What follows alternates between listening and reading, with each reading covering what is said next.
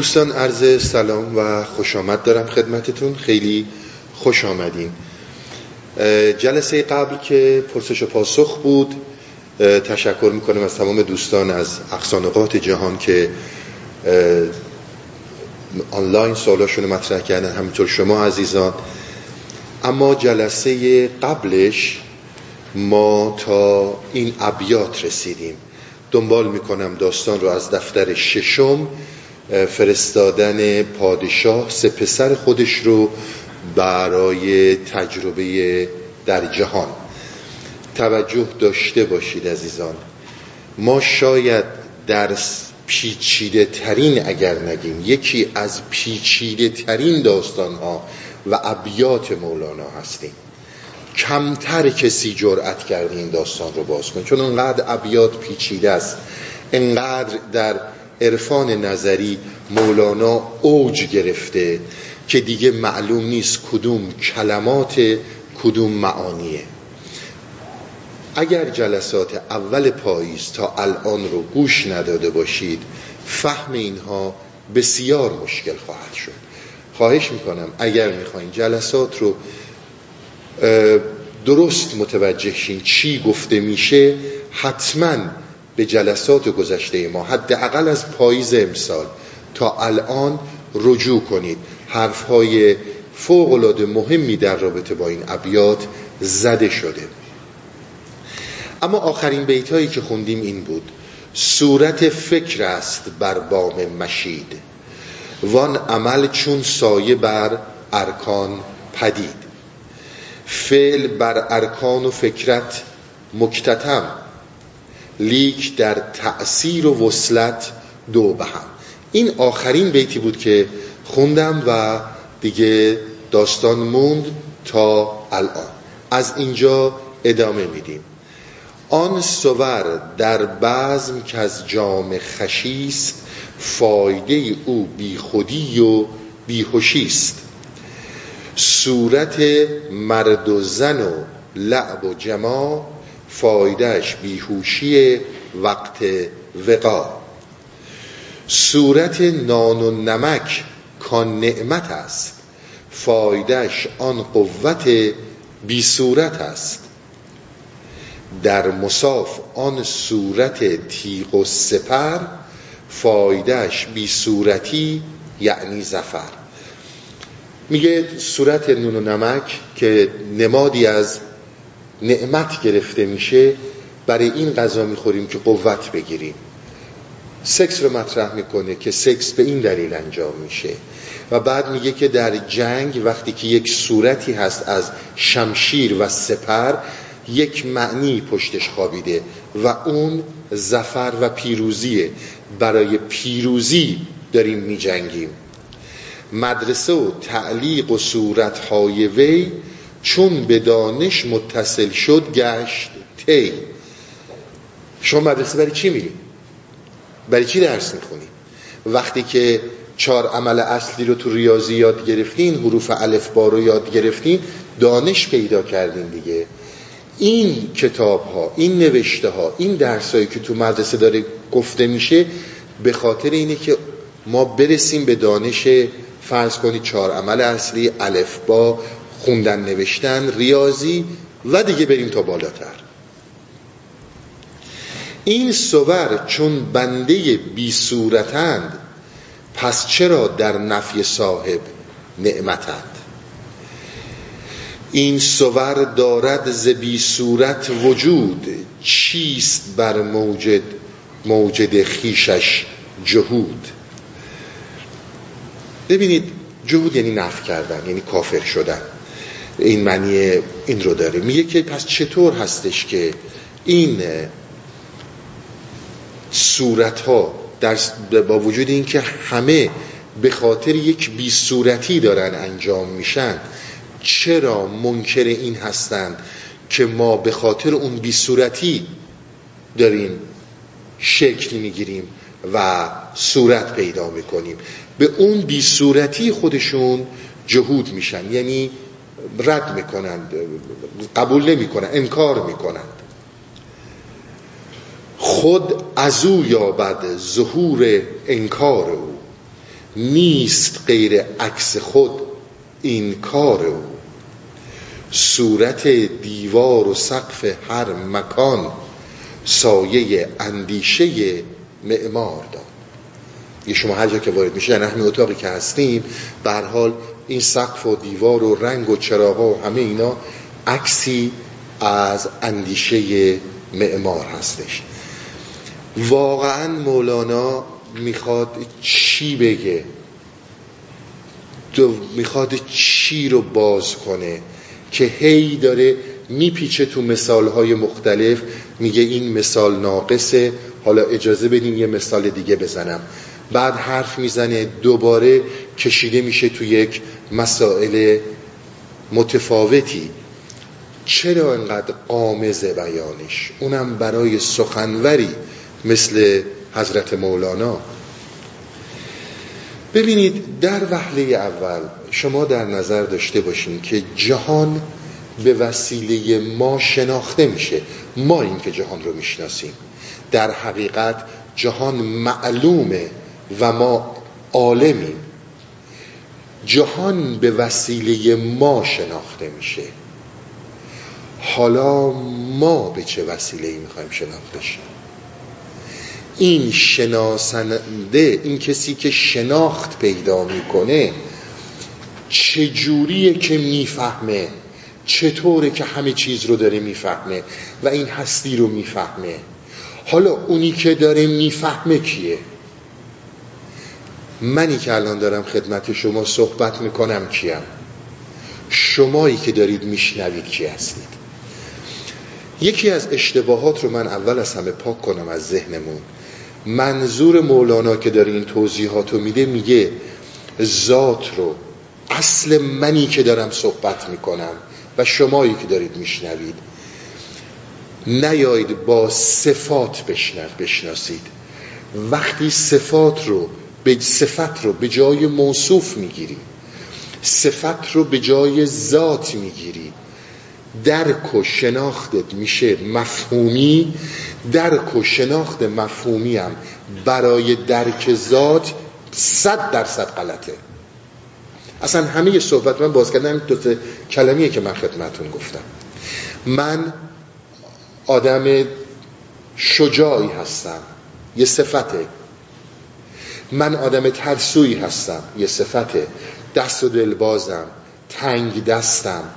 ارز کنم به خدمت شما خسیسم گشاد روز گشاد روزی هستم. هر چی دیگه که می‌خواید از قدم بلنده قدم کوتاست چاقم لاغرم همه اینا صفت است که ما داریم. شما منی که در خدمتون هستم رو به غیر از این صفت ها می‌شناسین؟ شما دوستتون رو همسرتون رو پدر و مادرتون و فرزندتون رو غیر از این صفات می‌شناسین. میگی می‌دونم بچم ترسوه. میگی می‌دونم بچم ناامیده. پدرم سختگیره. معلمم با سواده بی سواده. اینها صفاتی هستند که ما به اینها پی می‌بریم. با پی بردن به اینها می‌خوایم چیزی رو بشناسیم که به هیچ عنوان در بندگی اسارت و صورت این ظاهرها نیست. این اون چیزی که مولانا رو اینقدر کلافه کرده. یعنی شما میگید خب خود من رو می‌شناسم مثلا قدش اینه لباس سفیده اینجور صحبت می‌کنه. شما چیه من رو می‌شناسید؟ صفات من رو می‌شناسید حالا یه سری ممکنه صفات خصوصی داره هر کسی مال خانوادهشه پرایویت به قول معروف اونها هم آدم هایی که باهاش هشت و نشت دارن می‌شناسن اما مولانا می‌خواد به ما بگه که رابطه ترسیمی یعنی چی؟ رابطه وجودی یعنی چی؟ مولانا می‌خواد به ما بگه چه, چه نوع رابطه بین ما انسان ها برقراره و چه نوع رابطه بین ما و هستی برقراره و چه نوع رابطه هستش که اصالت داره بقیهش مجاز و توهم و خیاله. می‌خواد اینو بگه. واسه همین درک درک کننده درک انسان به طور کلی کار فوق العاده مشکلیه. ظاهرا مولانا خیلی درک کرده در کلمات بیانش مشکله. منم تمام سعیم اینه که بیان کنم این همه سالها که ما صحبت می‌کردیم ارتباط ترسیمی رو بذار کنار. رابطه برو دنبال ارتباط وجودی. اون چیزی رو که داری می‌فهمی صد درصد غلطه. اون چیزی رو که داری می‌بینی صد درصد غلطه. تمام این توضیحات رو تو پاییز دادم خدمتتون که ما چه ارتباطی با دنیای بیرون داریم و کلام خیلی اصلی رو از یونگ مطرح کردن برای همینجا. وقتی که ناخداگاه ما رو می‌بره اسمشو می‌ذاریم تقدیر. وقتی که در هوشیاری میریم جلو اسمشو می‌ذاریم اراده که هر جفتش غلطه. هم اونی که اسمشو می‌ذاریم تقدیر و سرنوشت و همونی هم که می‌ذاریم اراده. که من بسیار توضیح دادم در رابطه با اراده اراده آزاد چیه به چی میگن اراده خلاق و اصلا این چه تأثیراتی در زندگی بشر داره. من بخوام اینا رو توضیح بدم قبل از هر چیزی باید یه نکته مهمی رو من برای شما توضیح بدم. یه مقدار وقت گیره ولی این صحبت هایی که رابطه ترسیمی که ما میگیم چیه؟ این که چه چیزی و چه درکی اصالت داره و چه درکی مجازه. همین تو فقط با چشم یه چیزی رو می‌بینی رو همین حکم می‌کنی. یه چیزی رو میشنوی و حکم می‌کنی. این فریبته. این داری خودتو فریب میدی. دیگران هم راجع تو همین کارو می‌کنن راهش چیه؟ برای توضیح اینها برای توضیح این که ولو اینکه صفتی وجود داره ولی صفت دلیل بر این نیست که ذات رو بشناسی. من آدم شجاعیم من آدم ترسوییم تو باز نمی‌تونی به ذات من پی ببری. ولو این صفت رو درست تشخیص داده باشی. ولو این صفت رو درست تشخیص داده باشی. ما می‌خوایم به این برسیم. قبل از هر چیزی من شاید پارسال بود یکی از دوستان تو جلسات پرسش و پاسخ سوال کرد هرمونتیک یعنی چی؟ گفتم من راجع به هرمونتیک باید زیاد صحبت کنم. خیلی مختصر توضیح دادم هرمونتیک یعنی تعویل کردن تعویل کردن یعنی این و داستان رو بستم. ولی الان وقتی که توضیحات مفصلتری رو خدمتون بدم. دوستانی که تو جلسه هستن اساتیدی که اساتید فلسفه هستن می‌دونن که هرمونتیک یعنی اگر شما هرمونتیک رو نشناسید به طور کلی اندیشه قرن بیست و بیست و یکم رو محال بشناسید. چی از قرن اندیشه این قرن گذشته و این قرن نخواهید دونست؟ قرن بیستم از نیمه دوم به بعد و قرن بیست و یکم اونچنان تنیده در هرمونتیک هستند که اگر کسی آشنایی با هرمونتیک نداشته باشه در واقع اصلا زندگی امروز رو هیچی نمی‌دونه. هیچی نمی‌دونه. هر تحصیلاتی هم داشته باشه نمی‌دونه. به همین خاطر من اینو خیلی پایه‌ای خدمتتون عرض هرمونتیک کردن یعنی تعویل کردن تفسیر کردن به اول برگردوندن. این اصل لغته. اصل لغت یونانی هرمونی هستش. هرمونیا بهش میگن. هرمونی بهش میگن. اندیشه مال پیش سقراتیان یعنی شما می‌دونید فلسفه جهان تقسیم میشه پسا سقرات و پیش سقرات و در زمان کانت بزرگترین محور فلسفه جدید میشه قبل از کانت و بعد از کانت.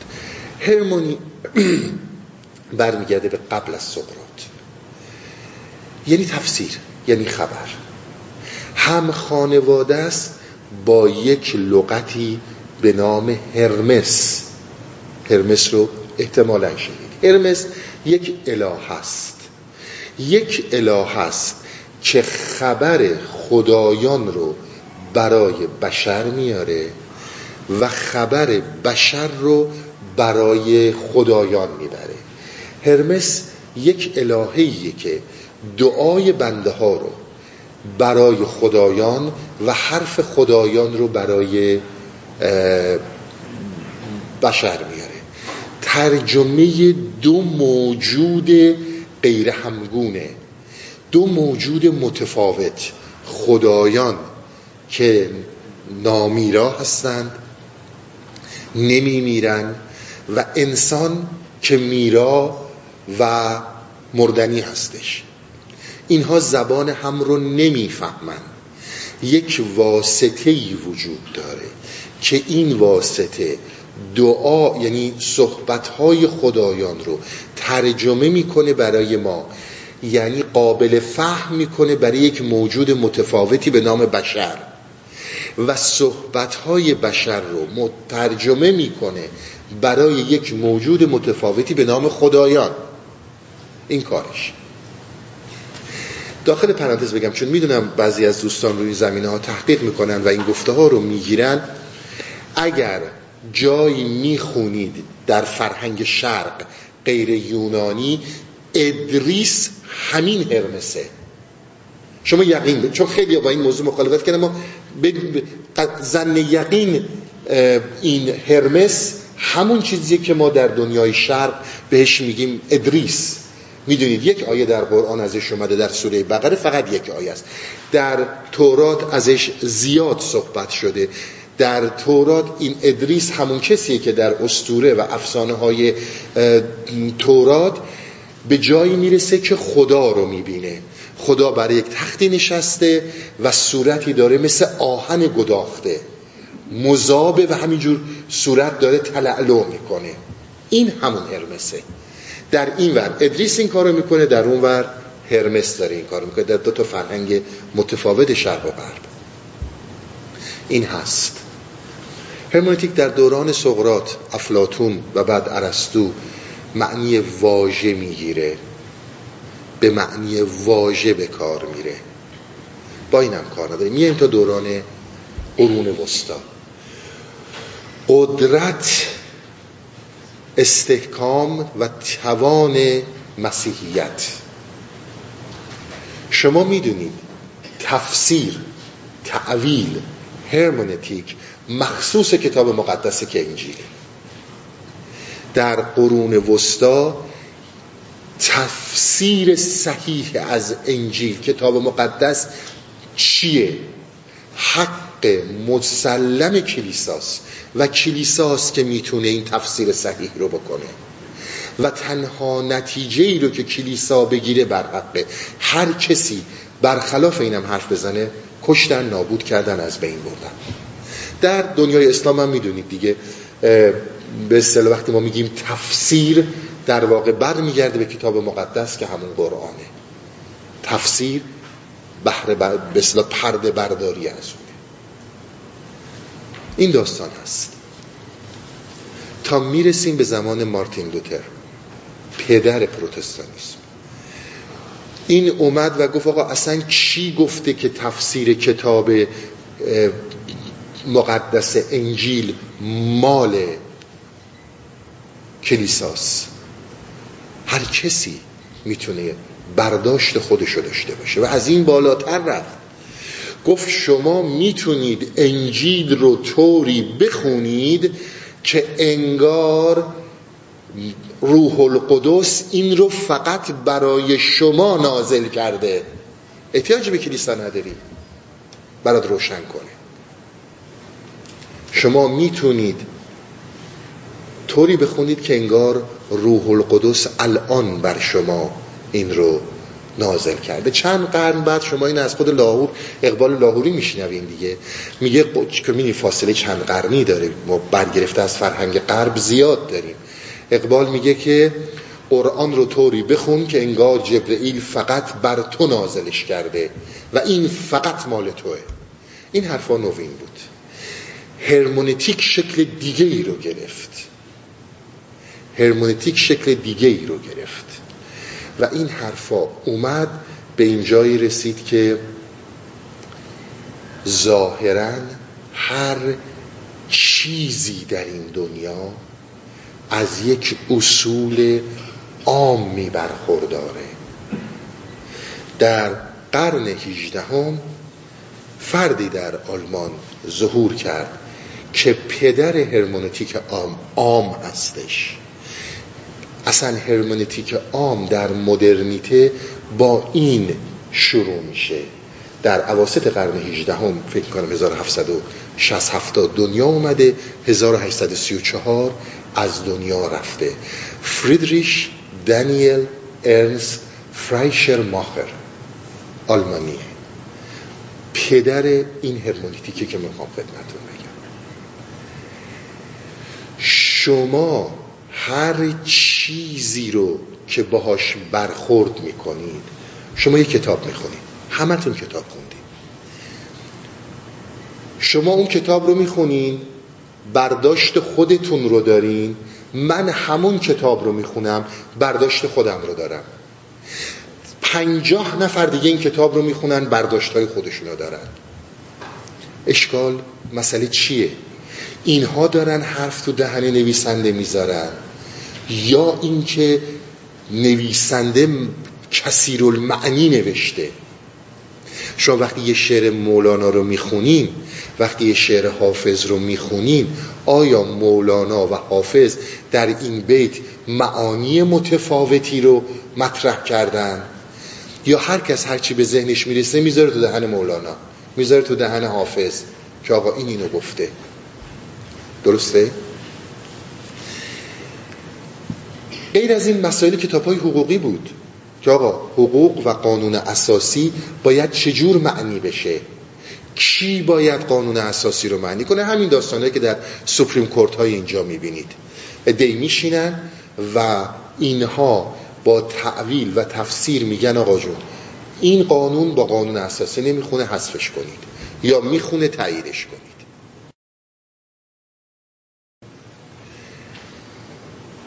این آقای فردریش اومد و این مسئله رو مطرح کرد که یک رابطه عامی وجود داره بین همه چیز با همه متون.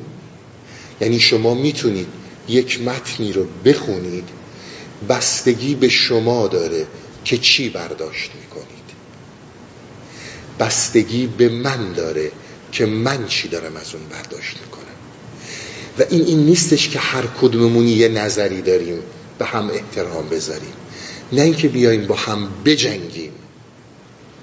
اما این اون معنی مزهکی که امروز داره نیست. من براتون یه مثالی می‌زنم که این مسئله هرمونتیک عام باز بشه. که ما به چی میگیم؟ شما وقتی یه متن مثل قانون اساسی حالا کتابای چیزو در نظر نگیرید. آقا این قانونی که الان مجلس اینجا تصویب کرده با قانون اساسی می‌خونه یا نمی‌خونه؟ اونایی که تو سوپریم کورت نشستن از همین هرمونیتیک استفاده می‌کنن. فرض کنید هفتاشون میگن بله می‌خونه شیشتاشون میگن نمی‌خونه. میگن اکثریت گفته می‌خونه.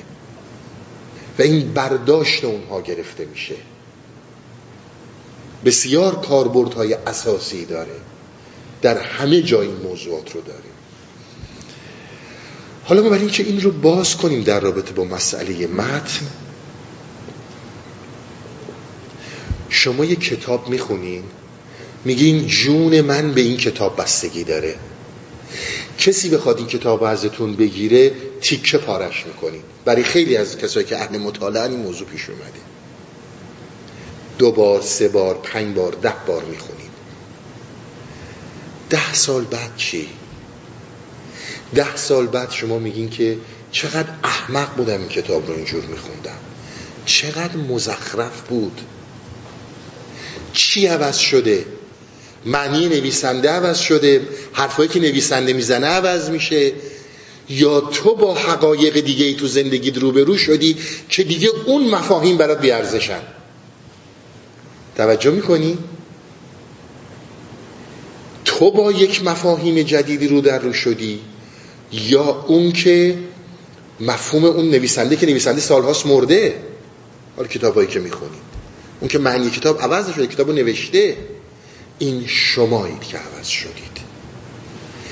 یک جهتگیری وجود داره در انسان ها که این جهتگیری سابجکتیو مسئله من درونیه.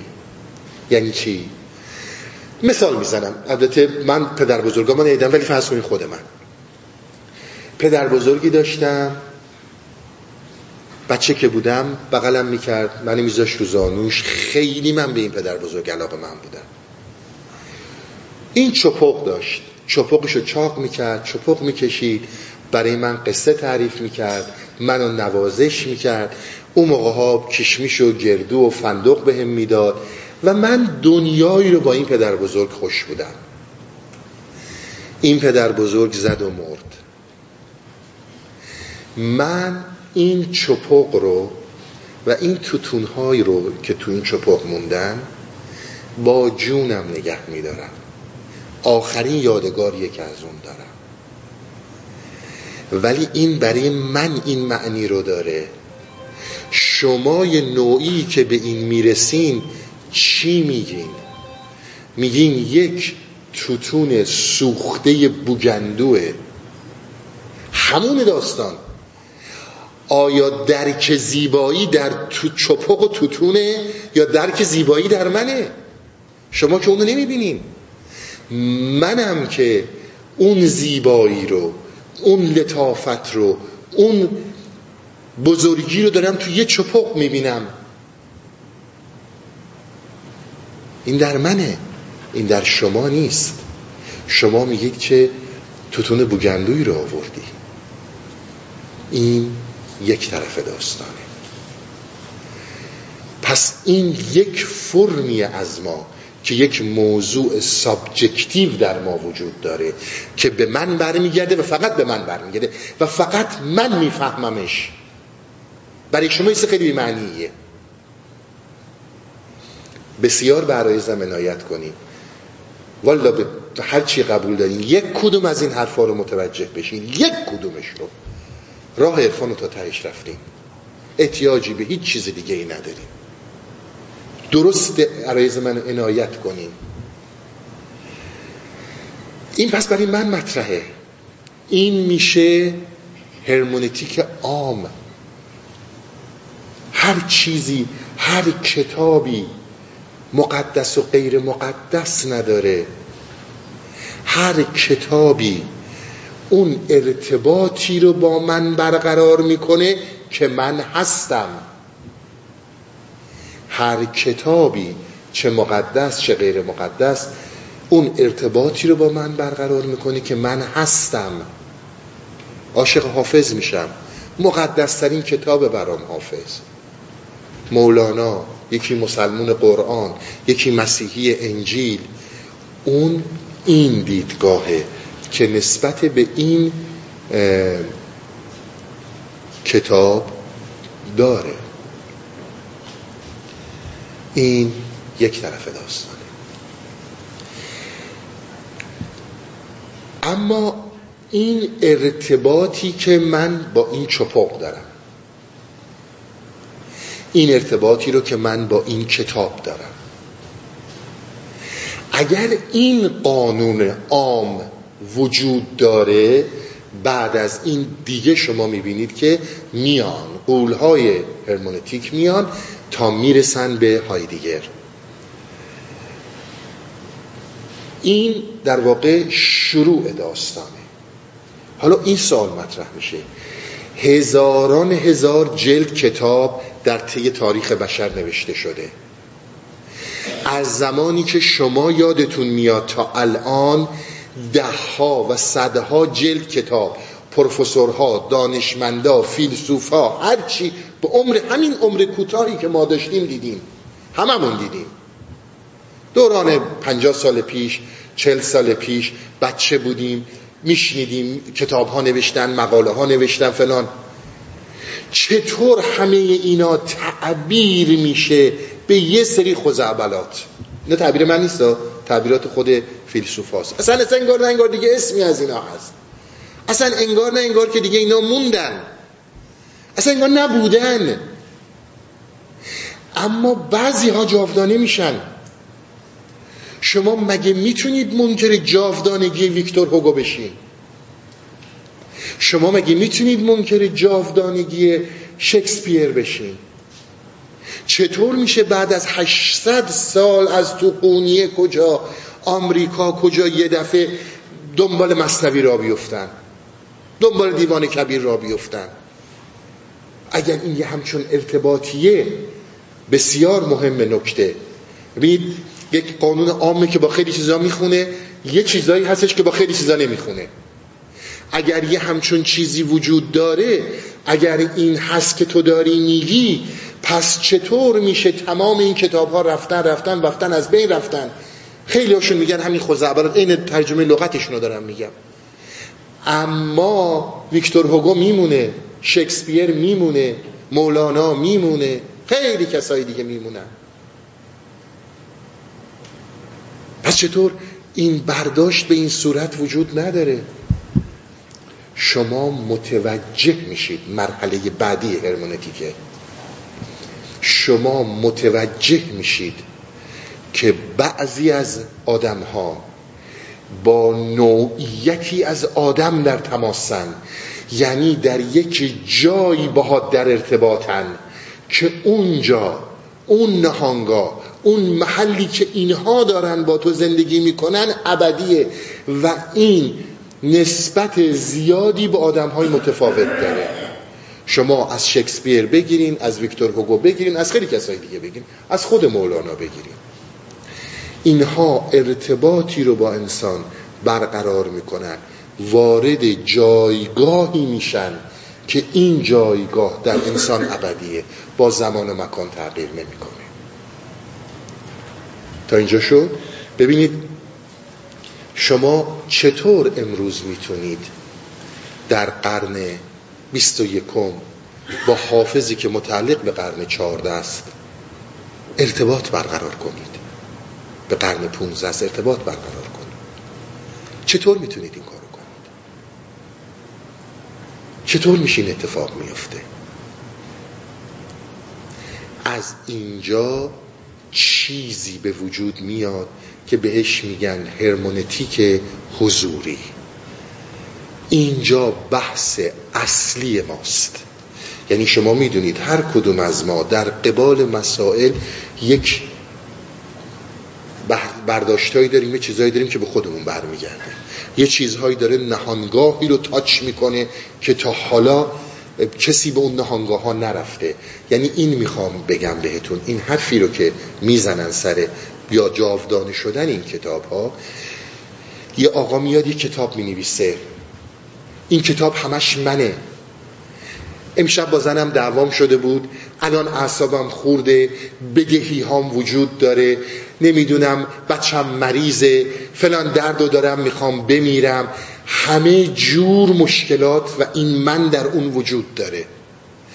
اما وقتی کسی مثل ویکتور هوگو داره می نویسه کسی مثل مولانا داره می نویسه از این منشأ نمی نویسه این اونجاییه که تمایز وجود داره فرق وجود داره. هیچ گونه هیجانات من احساسات من درش دخیل نیست. تا می‌رسیم به هرمونوتیک حضوری. هر کدوم از ما یک برداشتی تو این موضوع داریم. یعنی شما از متون بیایید به جهان. ارتباط و درک ما با تک تک اعضای هستی متون افراد برمیگرده به هرمونوتیک حضوری. تفسیر حضوری. شما اینجا شوخی نگیرید قبل از اینکه من این هرمونوتیک توضیح بدم مسئله حضوری رو. ببینید ما انسان یک موجود تفسیرگره. ما همه چیز رو تفسیر می‌کنیم. هرمونیتیک همه جای ما وجود داره. همین الان من دارم با شما صحبت می‌کنم. همین حرکات دست من رو داری یه جور تعبیر می‌کنی.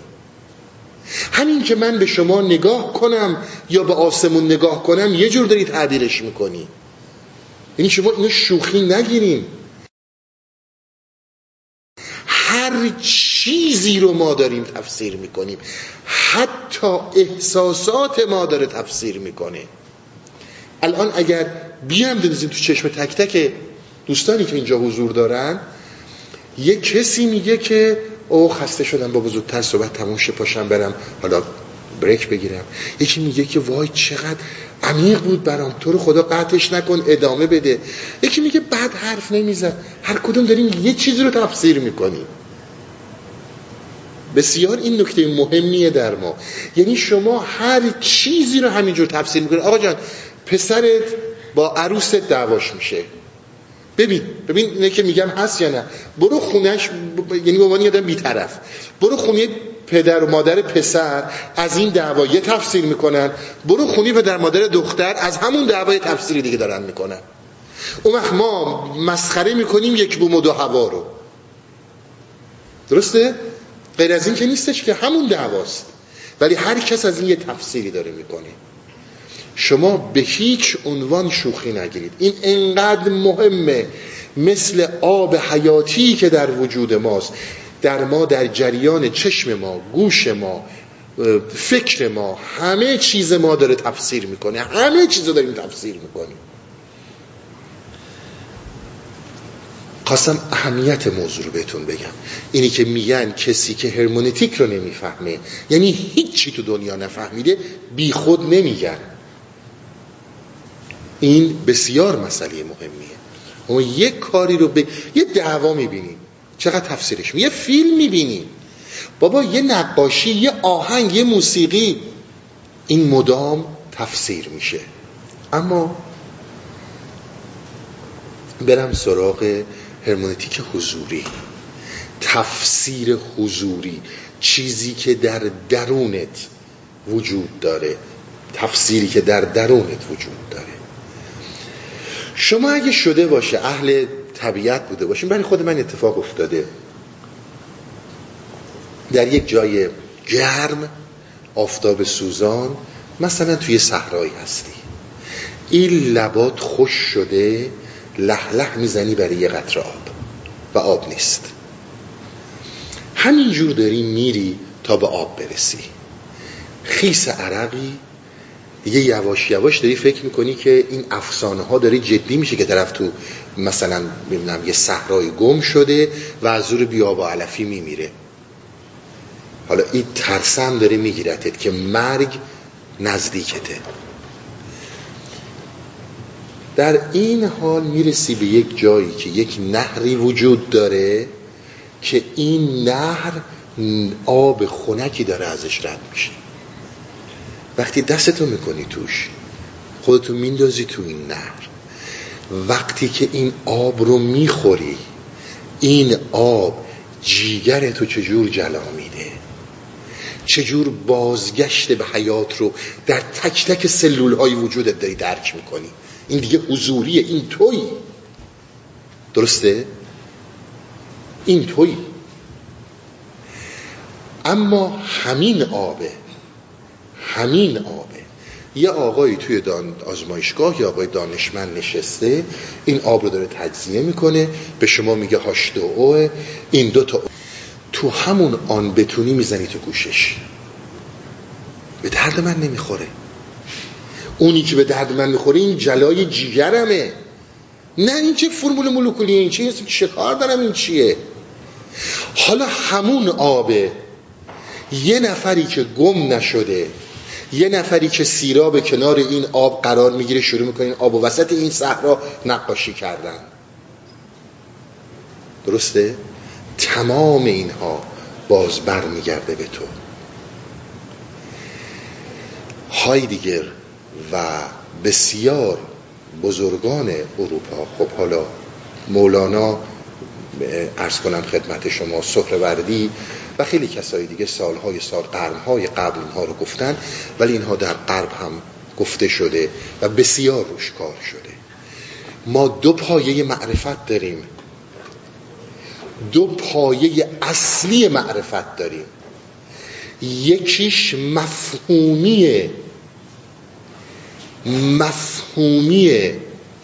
و این مفهومی بودن اون چیزیه که ما بهش میگیم علم حصولی. یعنی اینکه من توی آزمایشگاه میشینم میگم آقا آب ساختمان مولکولیش اینه آب غیر از این چیز دیگه این نیست چرا اینقدر بزرگش می‌کنی؟ ولی معرفت دومی که تو خود انداختی تو این آبه آیا این مفهوم رو از من قبول می‌کنی به عنوان دانشمند؟ میگی مرد حسابی چی میگی؟ فرمولش هر چی هست. حیات از این بلند اصلا تو نمیگی تو اصلا نمی‌تونی بفهمی من چه حالی داشتم. وقتی خودم تو این آب انداختم. این میشه هرمونتیک حضوری. دو تا پایه مفهوم دو تا پایه معرفت وجود داره.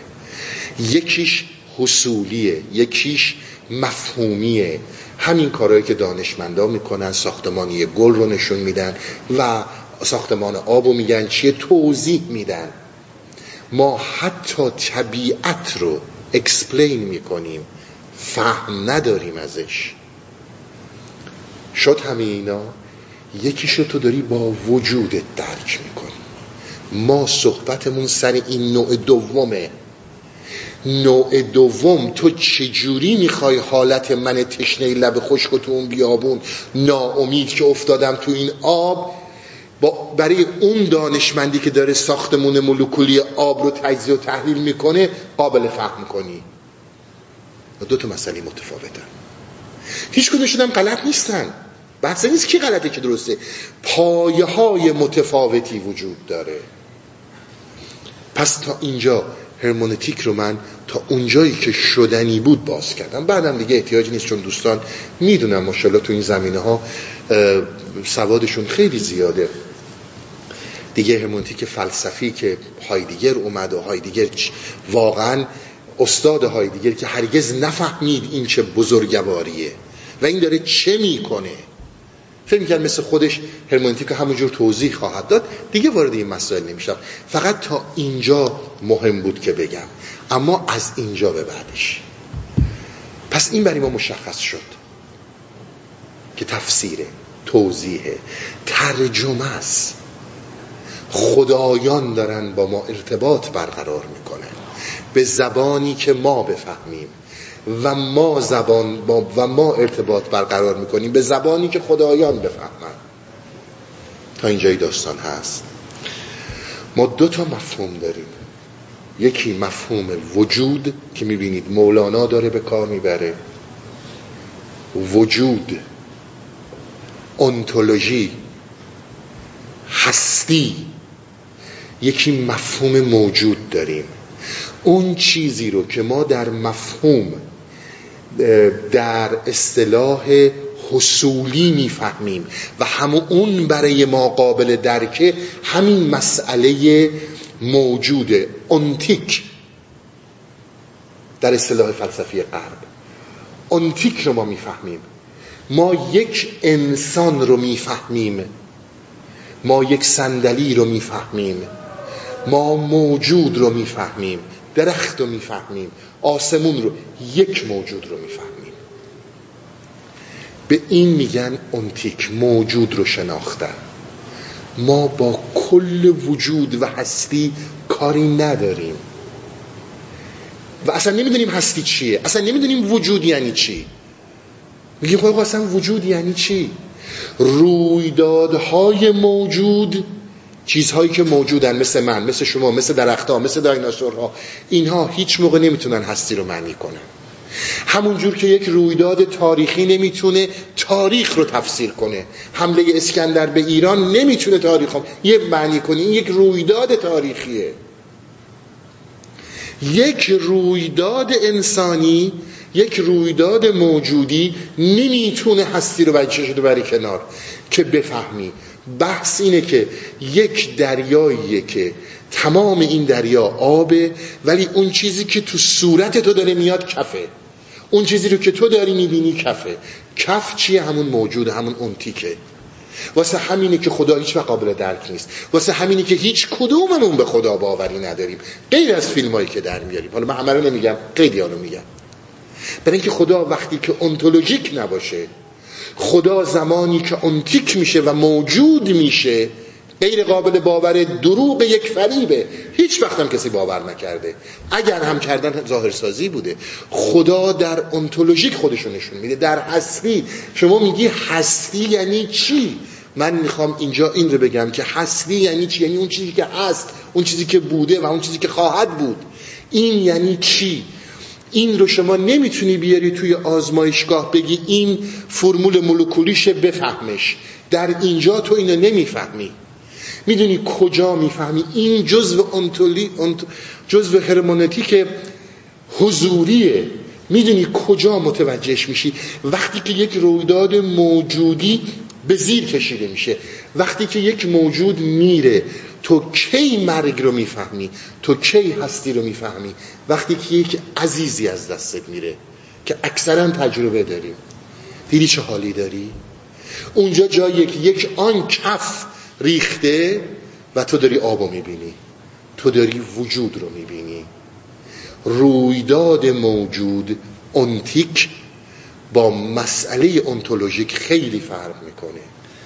خدا هم تا زمانی که به صورت یک موجود دیده میشه هرگز و هرگز وجود نداره الا یک توهم اون زمانی خدا انتولوژیک میشه که تو کشفش می‌کنی بابا جان خدایی که ما داریم صحبت می‌کنیم آیا خدای عرستو با عیسی مسیح یکیه؟ آیا خدای آخوندا و فقها با خدای عرفا یکی هن؟ نگاه کنیم. وقتی خدا موجود میشه میشه یک توهم. میشه یک دروغ. و حتما هم همینطوره. اون زمانی هستش که تو با وجود مرتبط میشی. زمانی که این چیزای تجربیته. مثل همین منی که روی اون آب افتادم من می‌فهمم اون آب یعنی چی. اون دانشمندی که شاید به عمرش ده دقیقه هم تشنگی نکشیده حال من رو که نمی‌تونه بفهمه. تعبیر من رو تفسیر منو درک منو ارتباط وجودی من رو با آب نداره چون تجربه نکرده. پس دو پایه معرفتی وجود داره. یکی مفهومیه مثل علم حصولی که توضیح میدیم به هم دیگه یکی حضوریه که مال توه. وجود درک وجود. این همه توضیحات دادم که این دو کلمه رو بگم که اصلا حرف مولانا رو بعد از این باز کنم. وقتی ما میگیم هستی وقتی ما میگیم وجود منظورمون کل هستی. یک مفهوم واحد که بهش میگن انتولوژی هستی شناسیه این جلوی چشم شما نمیاد. انتیک جلوی چشم شما میاد. موجود جلوی چشم شما میاد. درخت صندلی میز کوه این رو شما برخورد می‌کنید. اما این اون هستی نیست. این یک موجوده. برخواسته از اون هستیه. زمانی که ما سالها راجع به مرگ صحبت می‌کنیم نمیفهمیمش. اصلا نمی‌دونیم چیه.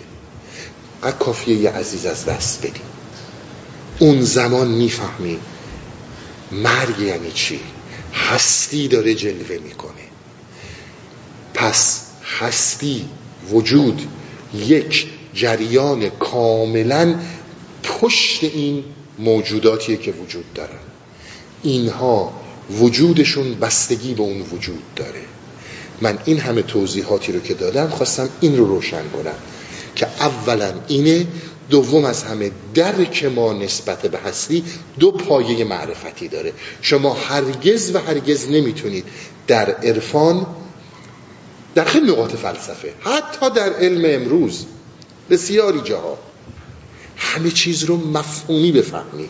بیام من به شما مثلا متقاعدت کنم که این درسته این باید اینجوری باشه. باید خودت تجربه کنی. اون چیزی اون ارتباطی رو که تو الان با آب تو این صحرا داری اون ارتباط ارتباط انتولوژیکیه. ارتباط انتیک نیست ارتباط موجود نیست. چیزی که با تمام سلول های وجودت داری درک می‌کنی. اینا رو داشته باشین تا بریم برای بعد از بریک خسته من دنبال کنم صحبت ها رو از قبل از بریک. من فقط یه توضیح بدم. اگر دوستانی تازه به ما پیوستن ما یک جلسه سخنرانی نیستیم که در ظرف یک ساعت نتیجه گیری بشه ما هشت ساله که داریم این مسیرها رو دنبال می‌کنیم تا من امسال جرأت کردم وارد این داستان بشم. اینها یک پیش زمینه های عمیق عرفانی و فلسفی می‌خواد. و چون گفتن همونجوری که گفتن روش ما کاملا نوین صحبت من رو نگیرید این به یک ادعا نیست. هرگز و هرگز شما چنین تفسیری هرمونتیکی از مولانا در جامعه فارسی زبان و غیر فارسی زبان پیدا نخواهید کرد. به همین خاطر تو یک جلسه نمی‌تونید نتیجه بگیرید. تو پنج جلسه هم نمی‌تونید نتیجه بگیرید. چون نه تا حالا این روش بوده و نه تا حالا کسی تو این روش جلو رفته. تو این جریان هشت ساله ای که هست. به همین خاطر باید تمام فیلم رو دید. یک عکس نتیجه ای نمیده و شاید زمان زیادی رو می‌بره که ما متوجه بشیم اصلا در هستیوریان چی داره گفته میشه. اینها با یک حرکت و دو حرکت نیست. بگذاریم. خب پس ما به اینجا رسیدیم که آقا یک جریانی وجود داره به نام وجود به نام هستی که وجود و هستی درک کردنیه مفهومی نیست. یعنی شما نمی‌تونی بیای بری توی آزمایشگاه بگی آقا این قطعات هستیه. همچین شما رو موجود می‌تونی این کارو بکنی. اونتیک می‌تونی این کارو بکنی. اما انتولوژیک نمی‌تونی این کارو بکنی. چیزیه که فرد باید خودش در یک شرایطی وجودش با هستی یکی بشه.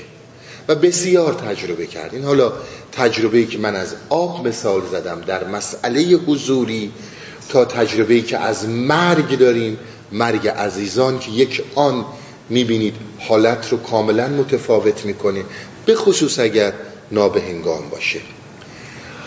حالا این مسائلی رو که من گفتم تا اینجا تمام اینها یک بیتیه که بیتیه که مولانا میگفتش که با وجود اینکه تمام این صورت ها بنده بی صورتن چطور ما حقیقت وجود خودمون رو انکار می‌کنیم؟ چون انسان وقتی که در مفهوم قرار می‌گیره یعنی با وجود در ارتباط نیست با وجود خودش هم در ارتباط نیست.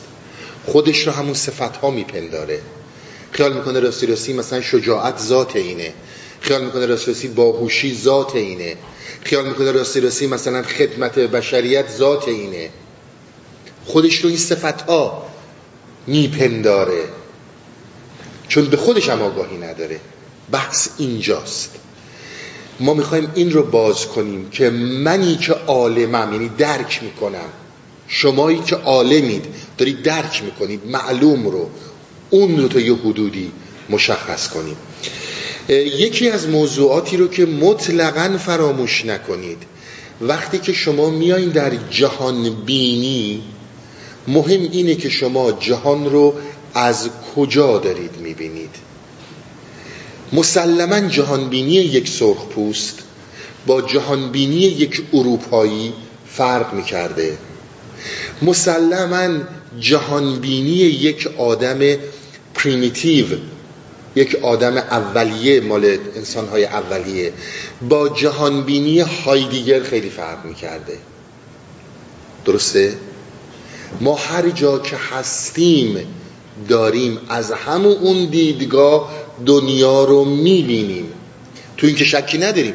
اصلا در این کسی فکر نمی‌کنم بتونه شک کنه. یه مسئله بدیهیه. حالا رو این یه موضوع دیگه ای ما می‌ذاریم. هر کدوم از ما انسان ها میایم آگاهی خودمون رو. من خدمتون ارز کنم اون چیزی که ما داریم صحبت می‌کنیم ما کاری توضیح دادم. عنایت کنیم ما کاری مسائل اطلاعاتی نداریم.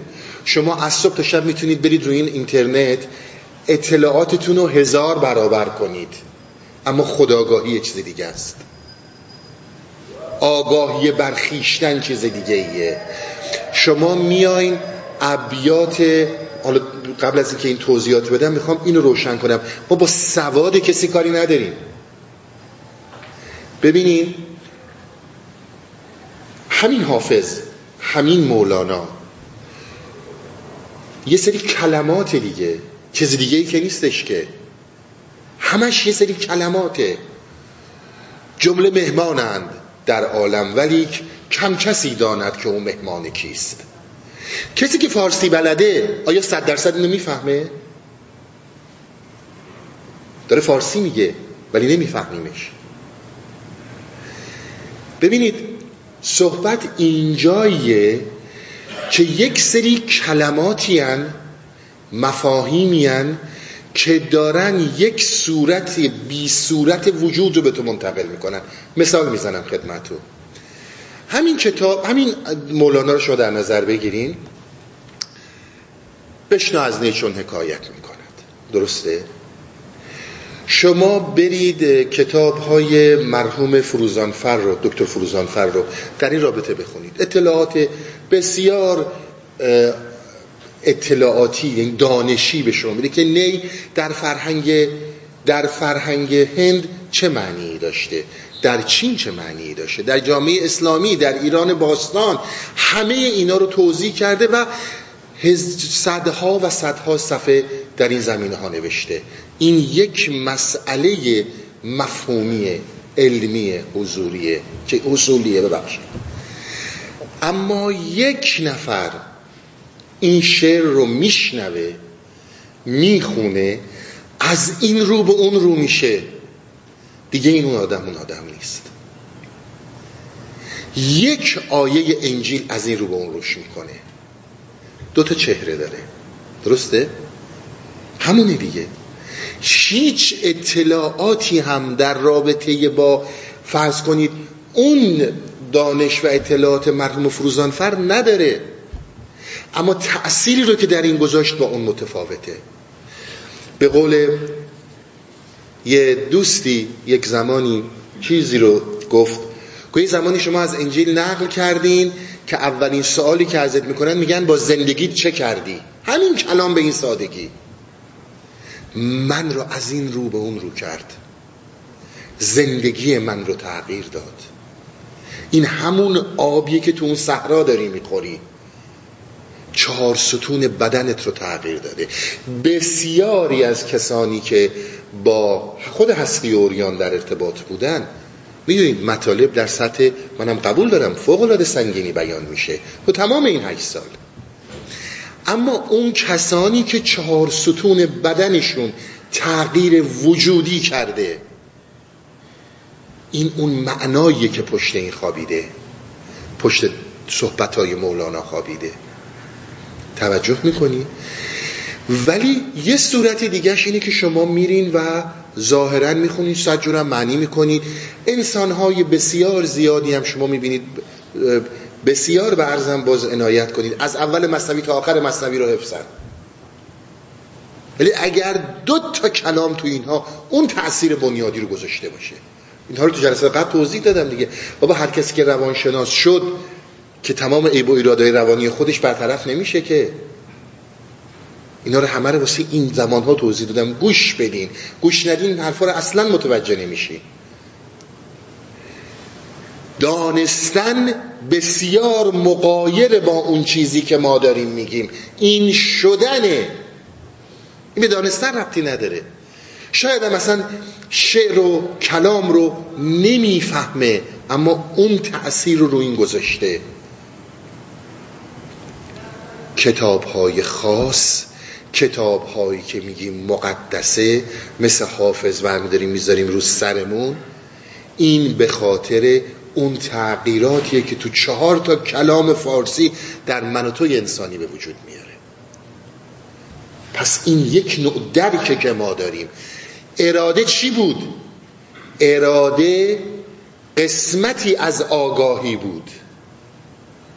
اراده خلاق و آزاد نه اراده که میره تو ایده. انسان در جایگاهی که قرار داره برگردم به اف صحبت قبلم انسان در جایگاهی که قرار داره داره جهان رو می‌بینه. دیدگاه سرخپوست با اروپایی فرق می‌کرد. هنوزم فرق می‌کنه. دیدگاه این با اون کی کجاست در چه زمانیه در چه دورانیه اینا همه با هم دیگه متفاوته. حالا ما یه چیزی رو رو اینها می‌ذاریم. ببینید قطر تاریکی تا کجا میاد؟ من میام با ایده ها شما رو می‌بینم. باز منظرگاه هم متفاوت میشه. یک سرخپوستم یک اروپایی هم هایدیگرم هر کی هستم. اصلا مهم نیست تو چه لول زمانی هستم. مال انسان اولیم ولی رو این دیدگاهی که ساختار محیط اقلیمی جغرافیایی زمانی و مکانی منه یه پرده دیگه تاریکی روش میبندم و اون ساختن ایده است. ساختن پیشفرزه. یعنی میام شما رو که می‌بینم بلا فاصله اراده, مت... اراده خلاق رو میدم آگاهی رو تو یک ایده که مثلا میگم شما اینجوری راجبت میگن. درست میگن؟ این شد پیش داوری این شد پیشفرض. از یه مثال براتون بزنم حرفمو کاملا روشن کنم. ما بارها صحبت کردیم. جهان بیرون جهان کیاساس جهان انسانی جهان فاجعه ها بوده و هست. بدتر شده که بهتر نشده. اون یعنی قطعا کسی که در جهان امروز آشنایی داره با فلسفه زندگی امروز می‌دونه امروز به مراتب از مراحل انسانی ما به مراتب عقبتر از 100 سال پیشیم. 100 سال پیش از 500 سال پیشیم. تو این شکی نیست. اما این معنی بدبینی نیست که تو یه ایده ای بسازی که به همه چی بدبین باشی و بخوای جهان رو بدبینانه ببینی. اون وقت دنیا بدبینا برات اون شکل میشه. میگن یه همچون آزمایشی کردشون از این آدم هایی که حالا تحقیق می‌کنن می‌بینن جهان تو چه فسادیه جهان چه ویرانه و خیلی مشکلات دارن که بدبین میشن به زندگی و همه چی بدبینن. آقا ما کار نداریم آقا ما زندگی نداریم من بدبختم سیستم بدله ما از اینجور داستان دارم شاید باور نکنیم. میگه ما یه آگهی زدیم تو روزنامه که هر کس این آگهی رو به قیچی کنه. برای ما بفرسته بهش صد هزار یا حالا پنجاه هزار دلار یادم نیست بهش پول نقد بدیم. فقط شما این آگهی, آگهی رو برای ما بفرستید بعد به طوری که متوجه نشن بین آدم هایی که می‌دونستن اینجور بد بینن اینا رو پخش کردن این روزنامه ها رو. از صد نفر از این آدم ها هفتاد نفرشون اصلا این آگهی رو ندیدن. این هم یه دیدگاهه. چون نمی‌خوای ببینی. آقا اینو قیچی کن صد پنجاه هزار دلار بهت پول میدن. پس یکی از وحشتناکترین مسائلی که پیش میاد برای تاریکی های ما اول از همه درک نمی کنیم که انسان فقط دانش نیست. اصلا دانش نیست. دانش قسمتی ازشه. انسان درکایی داره که باید وجودی درک کنه. حضوری باید بفهمتش. خیلی چیزها اینجوری هن. خیلی چیزها که حالا اسم بردیم. عشق گرسنگی سیری همه اینا. خیلی خوب. حالا شما میایین این اراده رو میدین تو این ایده و از این ایده می‌خواین جهان رو ببینید. این یعنی جهان بینی جهان بینی حتما نبودیم دنبال جهان بینی هگل که. نبودیم دنبال جهان بینی کانت که. این یعنی جهان بینی من الان با توی انسانی رو در رو شدم. این خبرگزاری میگنم که ماشاءالله هزار ماشاءالله جامعه ما داره دیگه. همینجور میگه. همه جامعه ها دارن. مثل این جمله جامعه ما. با وجودی که می‌دونم اون چی که دارم میشنوم صد درصد دروغه. اینا همون اعتماد بد فیت مال سارت می‌دونم دارم میشنوم دروغه. و توش میفتم چرا؟ چون اراده رفته تو ایده. و دارم با این ایده میبینمش. حالا مسلمونم. حالا مسیحیم. از این مراحل بگیرین. حالا فلان عقیده علمی رو دارم. هیچ فرقی نمی‌کنه. شدیدن دنبال مسئله پوزیتیویسم هستم. دنبال این هستم که علم باید این رو ثابت بکنه. اینا همش ایده است دیگه. من با این پیش داوری دارم با ده جهان برخورد می‌کنم. یعنی یه پرده دیگه اومد رو داستان. توجه کردین؟ مثال ها رو دقت کردین؟ یکیش اقلیمم زمانم مکانم شناختم نسبت به زندگی. یکیش هم ایده است که یک پرده دیگه ای رو این انداخت. خیال می‌کنم می‌دونم. از اون دیدگاه دارم نگاه می‌کنم. صحبت ما چی بود؟ گفتیم این رو یه مقدار بیارین عقب بذاریم تو نقطه صفر. از نقطه صفر ببینیم. یعنی وقتی که داریم با این آدم برخورد می‌کنیم نگیم آقا اون چیزهایی که به من کرده حتما درسته. بیایم با یک بدون دیدگاه تهاجمی بدون اینکه بخوایم انتقام هامون رو بگیریم برخورد کنیم. این صحبت ها رو همه رو کردیم. درسته؟ از این رابط های ترسیمی بیایم بیرون. در نقطه صفر ببینیم. شاید این آدم اون آدم نباشه. جهان بینی ما تغییر می‌کنه. تو این که شکی نداریم. خدا پرستین یه جهان بینی داریم. خدا ناباورین یه جهان بینی داریم. چه می‌دونم؟ این حرفای علمی رو قبول می‌کنین؟ یک.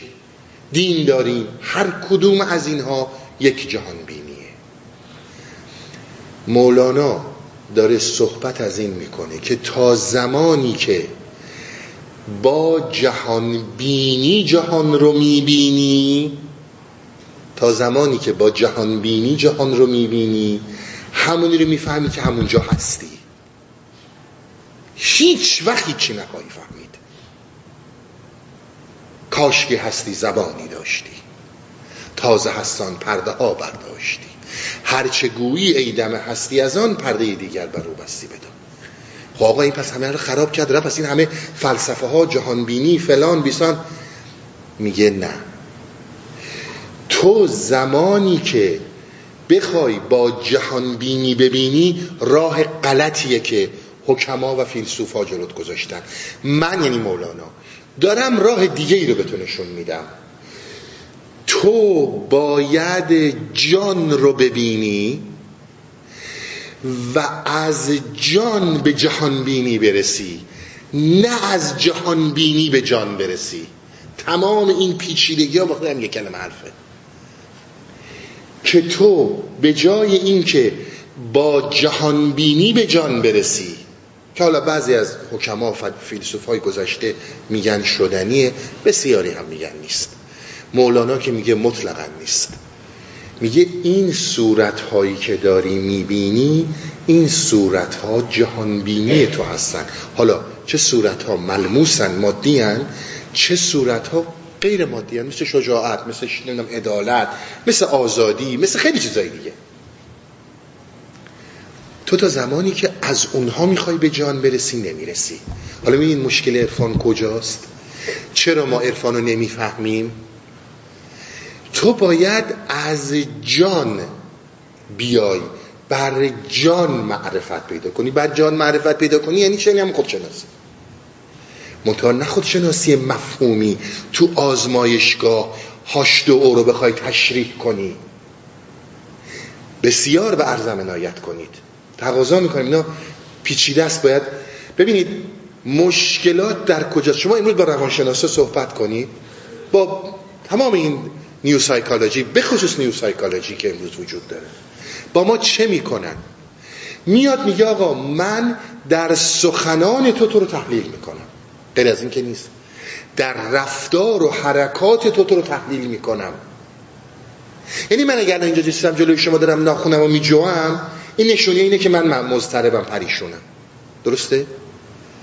حالا دیگه سخنای دیگه صحبتای دیگه همه اینها در رفتار من در سخنان من من تشخیص میدن ما با این مشکل نداریم اما کنار این یه سوال داریم آیا تو همش همون سخنانتی؟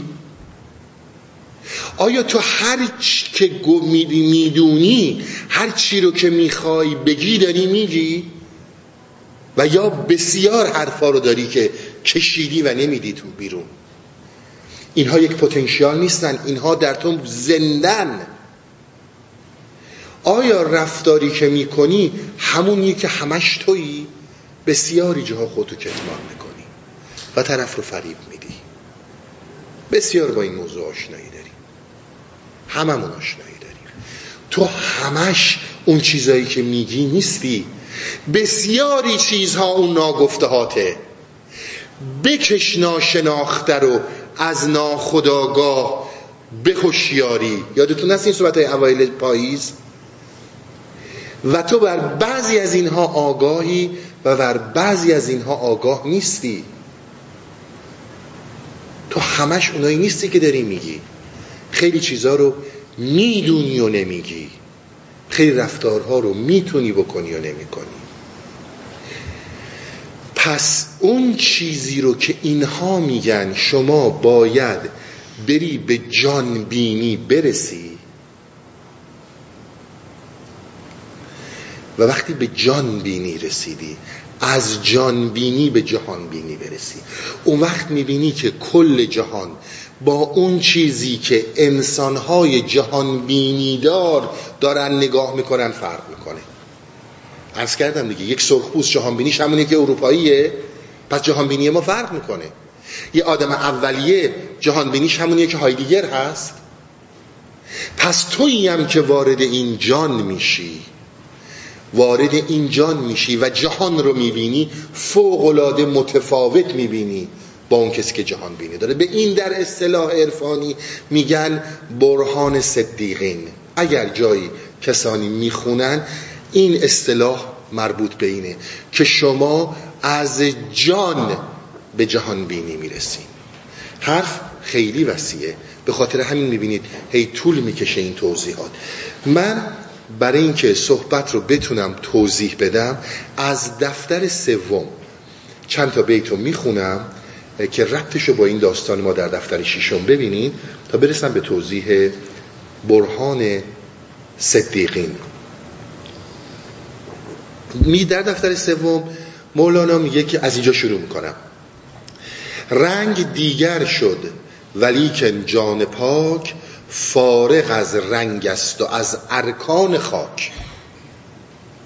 درسته؟ از تمام رنگ ها جان پاک. اون چیزی که تو می‌خوای بری توی جان برسی.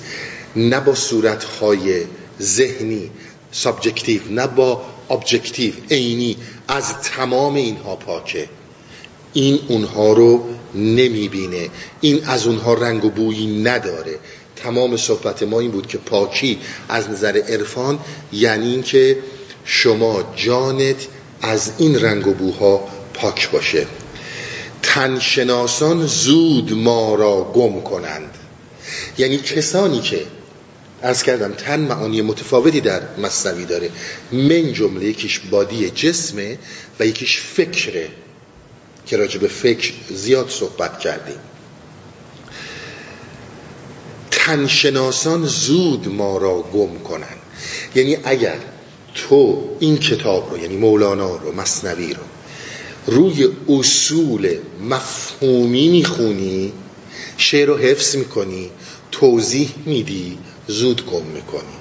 اما اگر این شعر رو مولانا داره برات می‌خونه و تو با مولانا حضور داری اینا خیلی حرفه. حالا همه اینا رو باز خواهم کرد براتون. البته میگم این جلسه که مسلما نمی‌رسم اما اینا همه رو باز خواهم کرد.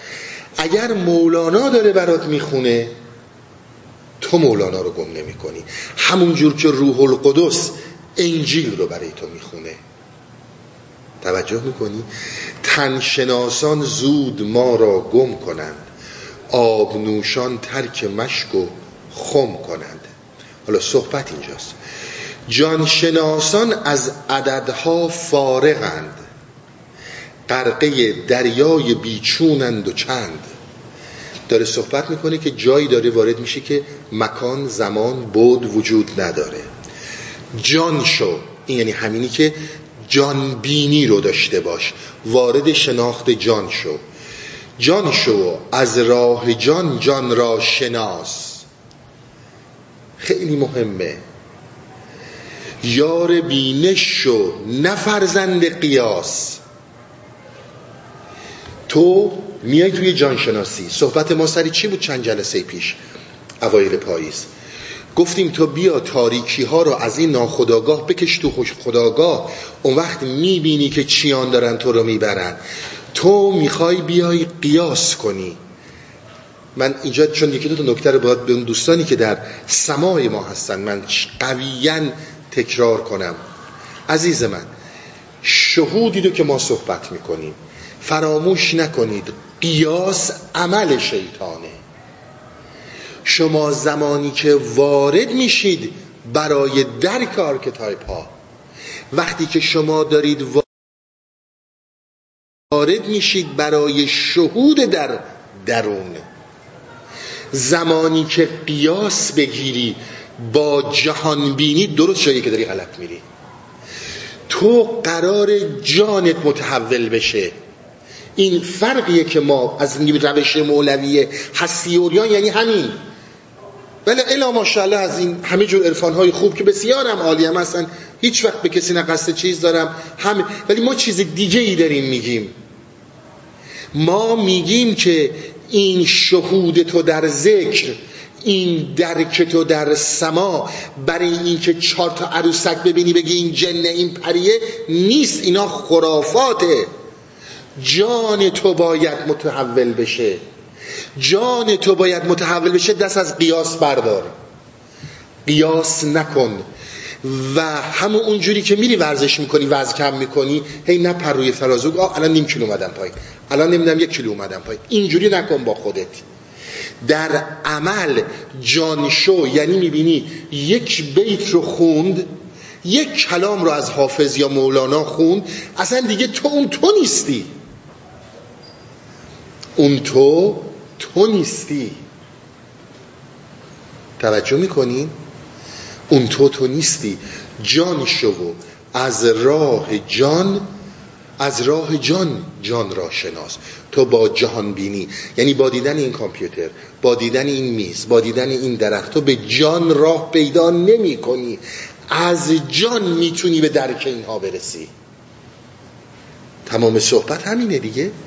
من اصلا همه حرفم اینه که اینها رو بتونم باز کنم. این صحبت هم که می‌شد برای همین مسائل بود. قبل از هر چیزی من یه توضیحی بدم خدمتون که این هم باز کنم راجع به تنشناسان. ببینید ما دو سال اول هستی اوریان. شاید بیشتر از دو سال. ما فقط حملمون به فکر بود. شعرهایی رو که میخوندیم داستانهایی که از مولانا حافظ که آقا فکر چقدر ویرانگره و فکر چقدر می‌تونه نابودت کنه. درسته؟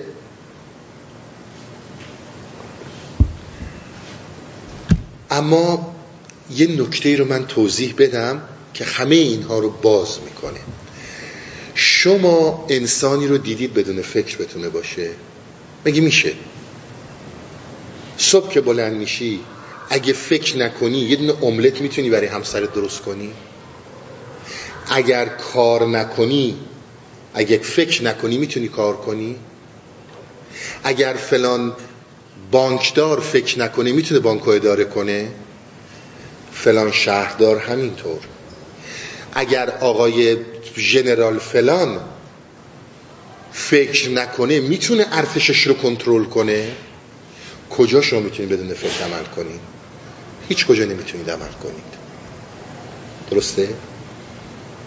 هیچ کجا شما نمی‌تونید بدون فکر عمل کنید. کدوم رئیس جمهور رو دیدین بدون فکر عمل کنه؟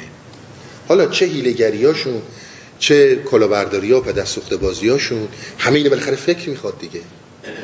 چه حالا یه وقتی اگر چه می‌دونم به یه دلایلی بخوان یه خیر و خیرات و خوبی هم بکنن کدوم نخست وزیر رو دیدین؟ اما تا امروز شنیدید به رئیس جمهور بگن متفکر؟ تا امروز شنیدید به اون کسی که پیچیده ترین جراحی قلب و پیوند قلب و کلی و هر چی کرده بگن متفکر؟ تاله شنیدی؟ اما به ویکتور هوگو میگن متفکر. اما به شکسپیر میگن شاعر متفکر. به مولانا میگن متفکر. چه فرقی بین اینا هست؟ چطور هست که شما به آقای رئیس جمهور فلان با اون همه دوز و کلک ها و سیاست ها و نمی‌دونم هیلگری هایی که داره نمیگی متفکر.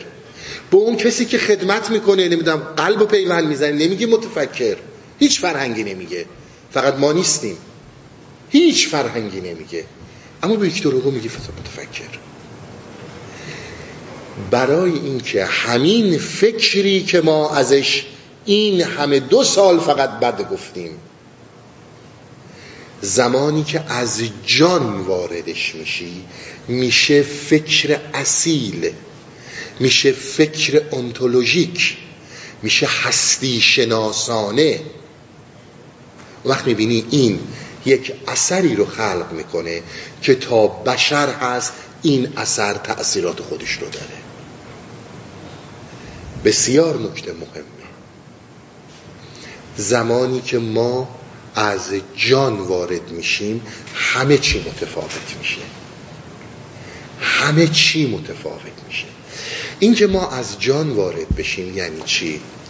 و چطور می‌تونیم از جان وارد بشیم؟ این جلسه مسلما نمی‌رسم بشنی وقتی برام باقی نمونده. اما همینقدر بدونید. به این میگن برهان صدیقین. این یک نوع روشه یک نوع روش هستی شناسانه است. و اساسا انتیک نیست.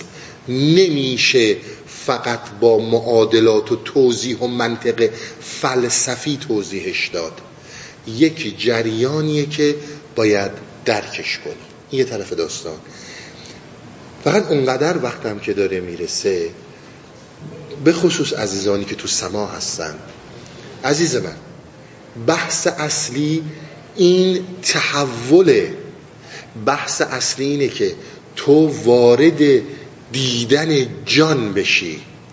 اگر قرار بر این باشه که بخوای جهان بینی با جهان بینی به جان برسی یقینا هستی اوریان به دردت نخواهد خورد. این من یقینا بهت بگم. این همه جاهای مختلف هستن. همه هم از این داستانهای خوبم دارن. از جهان بینی هم مسلما به جان می‌رسن. اینجا اون فرقیه که شما می‌بینید. اون چیزیه که ما میگیم تحول وجودی. تو از دیدگاه جان وقتی جهان رو متفاوت می‌بینی. فقط حواست باشه اون چیزی که اتفاق میفته قیاسش نگیر توضیحش نده. والا اونایی هم که دارن توضیح میدن دروغ توضیح میدن. اینها درکیه که باید داشته باشی؟ تغییریه که در وجود داری می‌کنی. اون آدم قبلی نیستی. اصل این داستان ها این پیام. همین صحبت هایی که من با شما می‌کنم. این واجه هایی که من دارم میگم پشت این واژه ها دارم یه معنی رو منتقل می‌کنم. و الا این واژه ها که به درد کسی نمی‌خوره که. اون معنی به درد تو می‌خوره. این رو داشته باشین. جلسه بعد ما بحث بقیه ابیاته که اینکه مولانا میگه آقا تو باید از جانبینی به جهانبینی برسی. برعکسش کار نمی‌کنه که از جهانبینی به جانبینی برسی. این اینجوری کار نمی‌کنه دیگه توضیح این داستان ها و توجه داشته باشه باز اگر این جلسه رو کسی گوش نکرده باشه جلسه بعد متوجه نمیشه که چی می‌خواد باز بشه. خسته نباشید